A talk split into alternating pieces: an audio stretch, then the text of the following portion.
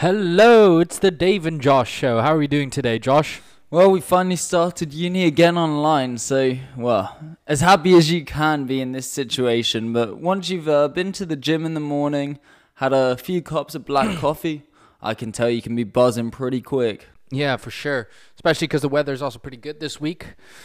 Um, but talking about studying online, how do you think that's going with you? Like, how are they really organizing your classes for you? Well, for me, it's uh, pretty beneficial for my kind of style of learning for the reason that I usually kind of will read the material first, then I'll watch the lecture, and then I'll do kind of exercises that will allow me to review that material. And so far, they've just kind of uploaded all the syllabus, so I know exactly what readings I need to do each week. I do have to wait for the lectures, but honestly, if I didn't want to wait for the lectures, there'll be some guy on YouTube that'll teach me how to do it with his like pen and stuff, and that's how I'll probably learn. And then I can always go and do the exercises that are just in the book. So it kind of gives me the freedom of doing things at my own pace because I'm quite an individual learner. I don't really enjoy just sitting in a classroom. Yeah, me too. Especially for uni, you don't necessarily really need to sit in a classroom. You like you mainly do it just for the experience, I would say. But most of the time, it's self study anyway, so you could just do it. Well, at home anyways. Like for me what they have is one of the one of my courses, they have one big book and it has all the readings but it also has all the exercises and the exercises are actually ingrained with or like work side to side with the book. So they have an example and then using that same example they explained uh, whatever terms they use as for the activities and exercises you could do. So I think it's actually really beneficial. You know, I, th- I find that I'm actually working faster and he actually even better than in class because I'm actually focused. So it's almost like the interconnectedness of the readings, the activities, of everything makes the learning so much easier. Yeah. Is that is that what you're? Yeah, I would say so. And I guess personally for me, I think the best way to learn is by yourself. You know, that's how you really learn. Uh, obviously, everyone's a bit different in that sense, but um. Do you think it's a relatability thing a little bit? Because at least for me, is um when I when I study, I need to find a way to link it to things that interest me. And if I can find it relatable and I can see a real life application to what I'm learning, I find it much easier to take in. Do you have a similar kind of Yeah, you know, I agree. Like when I'm reading a theory or whatever concept or just when I'm reading about something for uni, I do the same where I try to link it to something that I would be interested in or something that I'm working on like the podcast or music or whatsoever.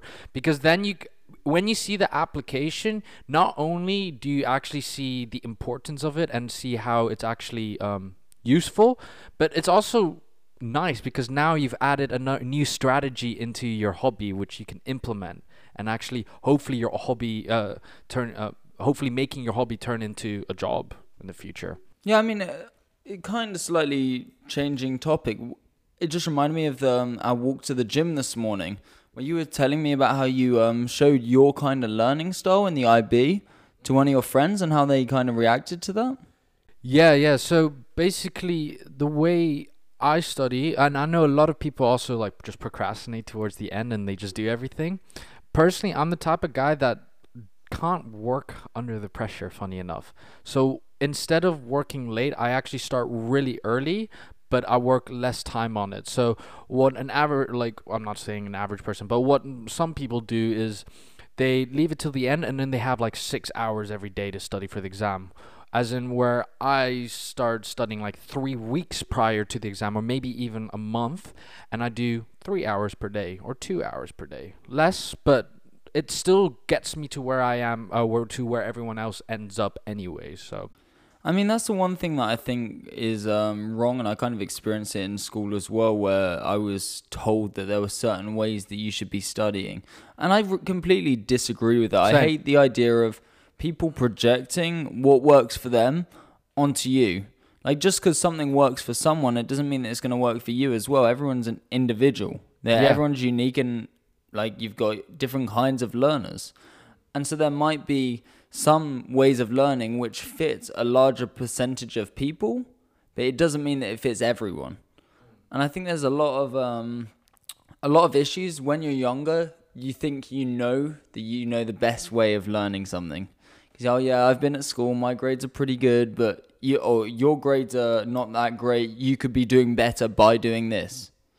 And I completely disagree with that whole no, notion. it's uh, like you said, like everyone's also a bit different. You know, everyone wor- thinks differently. Everyone works differently. So your way could work for you, but it doesn't necessarily work for someone else. Like my way, I actually recommended it to someone, to one of my friends who's re- who procrastinates a lot, uh, and he said he actually found my way more stressful because he said he felt like he had to follow um, a- a schedule while he's used to just cramming fucking everything and just dealing with it with no schedule, but at least he got everything down and dusted, which I personally find fucking stressful. Like if you're, proca- oh, I I can't work under that kind of pressure personally. That's interesting though, because I I never used a schedule either. Interesting. Like I mean, in school you're always told that you've got to have a, a schedule. You need to know exactly what you're doing on all these days. I mean, I used to just write some subjects on each day, but I just like biology, uh, some maths. Uh, I never follow it though. Like that. The interesting thing is, I felt that in my head I'd know exactly what I needed to focus on, and there would usually I think the difficult thing with that is that you need to be able to identify your own weaknesses, and a lot of people, I think in not even just in revision, but just in life in general, people always focus on the things that they're good at. Because what they do is in revision, they'll focus on the things they're good at for the reason that then they're getting them right. And if you're getting it right, like, oh yeah, I'm doing great, my revision's going amazingly. When in reality, you can already do that. You need to focus on what you can't do to improve your grades instead of just kind of getting into this full sense of security that you know what you're doing in that entire subject. Uh, you could even implement that with life lessons, right? Like, if someone is good at a single skill, I mean, yeah, you can focus on that single skill and you keep on working and working, working, but then you you just become the specialized expert that can only really do one thing. And maybe to in, in like a tech company where you're only good at coding, that's pretty beneficial. But let's say in this hypothetical world that all tech somehow dies out. Well, if your only skill is coding, you're fucked. You know, you can't do you don't have any skills and I feel um to get back to what I'm really saying, it's it's like learning uh learning uh that false sense of security that it's better to learn different skills uh, instead of one particular skill that you c- are are concentrated on. I feel like traditionally we've always been taught that oh you're good at talking, oh you're good at filming, be a film uh, director or be a salesperson. But now we've moved on to society is that oh you can talk, well what else can you do? Show me, prove it. Because now people are becoming like almost a Swiss Army knife. You know, you're not you're not a, just a screwdriver, but you're also uh, a knife. You're also a scissor, a nail clipper, and so on. Well, that's a really interesting way of thinking about it, and I think probably something that ties along with that. Have you ever watched about the? Um, I think it's called the first twenty hours. Like you can find the TED Talk. I think they also have a book. But this guy, he basically believes because it's all about marginal gains, and within the first twenty hours of practicing anything, you can learn a lot more than you think you can learn. And that if you do something for the first 20 hours, you don't need to become a master or whatever you're trying to learn, but you could probably learn a lot more than you think. And so this guy basically emphasizes that you can learn loads and loads of different skills because you can actually take up probably what is 50% of the main knowledge in those first 20 hours. Because as you get better and better, it's the small intricacies that you need to focus on. Mm, but the true. gains are so marginal. Like an Olympian beating their time by 30 seconds is unheard of. But a newcomer beating their original, say, swimming time by 30 seconds, that happens quite a lot. Because it's small, small changes for them that can actually lead to big in- incremental changes in the results. And it's like the um oh what's it called? The principle, the Pareto principle, where twenty percent of the causes lead to eighty percent of the effects. And I think that kind of comes into anything and it comes into learning as well, is that twenty percent of the things that you really focus on, there's kind of twenty percent of core principles that will lead to eighty percent of the effects. And I've been doing it a little bit trying to do it with Dutch. If you focus on the thousand most common words, statistically speaking, you're going to cover the, the highest kind of percentage of the language in the shortest period of time. Right? I, w- I was trying to think of how that could relate to um like life lessons in the sense that um do you think that th- that could be applied to like what you do 20% of your time in your life will create 80% of your success you could ar- could you argue that I think it definitely is true for some people, but I think if you focus on the correct 20%, like the difficulty is identifying the 20% that causes 80% of the effects. And it's a great rule to have, but finding the correct 20% is much harder than it sounds. Yeah, but is there a correct one? Because I remember we had a discussion about, um, you know, uh, we were sort of comparing parents between people, and these two parents are both, I would say, very successful, but one's really strict and one's very easygoing. And is there really a correct twenty percent? Because there, that means there are different ways to be successful. It doesn't, you don't need to have a certain trait to be successful. Like, it's almost about the journey itself uh, instead of what you actually learn. I mean, I, this might even sound like a, a quote, but I really don't mean it to. But I, I genuinely think it's the correct 20% for you. The correct 20% for me that causes 80% of my life success might not be the same 20% that causes the 80% of success Mm, in your mm. life. If, yeah, that's if better. Yeah, that no, no. makes sense. Yeah, that makes sense. No, no, that that makes a lot more So I sense. guess- I would say. I guess the key is to find to find your 20%. I guess so. That's the best way to learn and grow. You know, I think another way to really learn and grow is also make as many mistakes as possible. Like actually get rejected and actually uh f- and there's a saying that you, you got to fall on your nose a couple times to figure out how to stand still, you know? And I I think uh, that's another thing that a lot of people don't do when they're trying to learn that they're not willing to fail. When really failure is like probably the way to go because if you don't have any downs then who's to know how do you know uh, how the highs feel right it's the same with moods like if you're constantly happy are you actually happy you're only really happy when you really know what it feels like to be depressed That's true. I, I, I think there's definitely a lot of people in who are kind of scared of failing. And I, you kind of the way that I always think about it is if you look, say for instance, in the stock market or just like investing in general, most people don't like risk. Most people want to know that their money's going to be pretty safe because no one wants to experience the losses.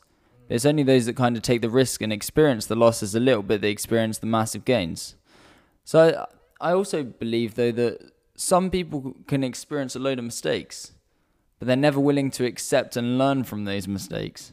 They just kind of are naive in the fact that they think they know what they're doing, they know best, and that no one else can tell them how to live their life. Okay, great, that's your problem, but you're not going to ever improve if you're not willing to accept and listen to feedback.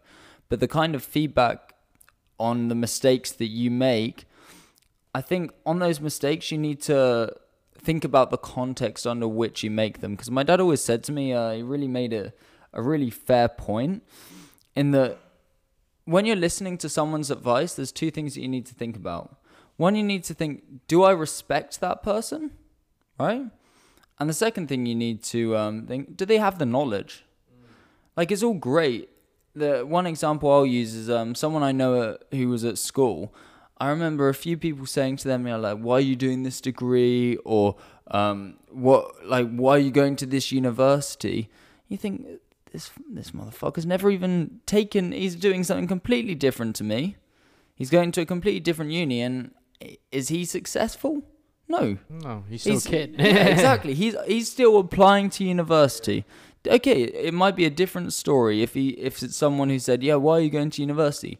and it's someone who's become an entrepreneur and done pretty well early on. Okay, that's someone who's got a lot of knowledge, and you, you might respect the decisions they make.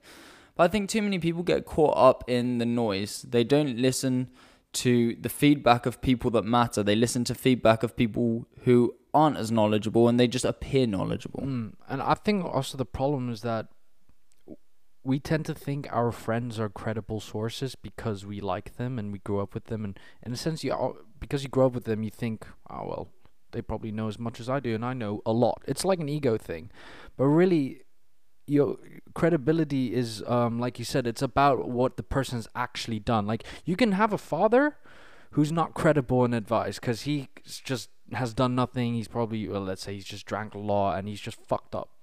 But in a sense, because he's fucked up, you could say he's also credible because he's learned a lot of lessons. But that's besides the point. What I'm saying is, I think it's very important to scrutinize every piece of advice that is given to you, no matter what the person is, and try to think if it really makes sense. Because Warren Buffett can still give you advice, but I think no matter what, you should still scrutinize it and really think about it and see if it makes sense or not. Yeah, it's got to That's make sense for you. Yeah, for you, and somehow if you can, if you can't even apply to your own life, then that is that advice even good to you? I think when it comes to learning anything, the trick is, and I think this is the case whether it be for kind of sports, for languages, for, and you might disagree with this, uh, with money, whatever it may be, there's always kind of a rule that if you surround yourself with five people that are better than you at that thing, you will likely be the sixth to become that good. So, like, if you surround yourself with five millionaires, you'll probably be the sixth. Yeah, I I think uh I think Warren Buffett said this that uh I think he was talking to this magazine or uh, online newsletter called Entrepreneur, and they asked him uh, what is what is the best quality that an entrepreneur could have, and uh, he said an entrepreneur doesn't have to be smart, they just have to accept that they're probably not as smart as other people, but they hire the people that are smarter than them. and like uh, like it sort of goes the same with uh, what you just said about like the five people that you surround yourself with you know Hmm. I definitely agree. And obviously, we've transitioned more into the life lessons of learning, and we kind of started around talking about uni and school. And I think that's because we're getting close to the end of this podcast where we should finish it up. I think in, in uni and school, everyone's going to have their own method of learning. And don't get me wrong, I think the same's true in life, but there's just some methods of learning that will be more applicable to more people. Like a lot of people benefit from um, teaching other people. You teach someone else, it means that you completely will understand that subject, usually. But maybe not for everyone. They might be uncomfortable and make mistakes, and then they'll lose their confidence in it. A lot of people use the Pomodoro method as well. You know, the 25 minute blocks, break, Oh, yeah, 25 yeah, minute yeah. blocks, and Yeah. then every four you have a longer break. And there's some people that just read. Like, that's the thing. I received a lot of criticism for the fact that I take in things by reading. And people told me that I could do much better in school, but I did pretty fucking well at school and I was happy with how I did. So, i think the biggest lesson is just see what works for you yeah. don't be bothered of what works for other people and what other people think works for you if it works for if you think it works for yourself then it works If you think it works for yourself and the results also prove that, yeah then then it works That's the only two things you should look at. Yeah, Stop listening so. to the, the background noise in how you should learn and just do what suits you. Find your 20%. on that note uh, i think that wraps it up today Wraps it up. If uh, if you enjoyed, if you felt like you actually got some good advice today, please mention that in the the comment section below. If not, we'll catch you next time. See you next time.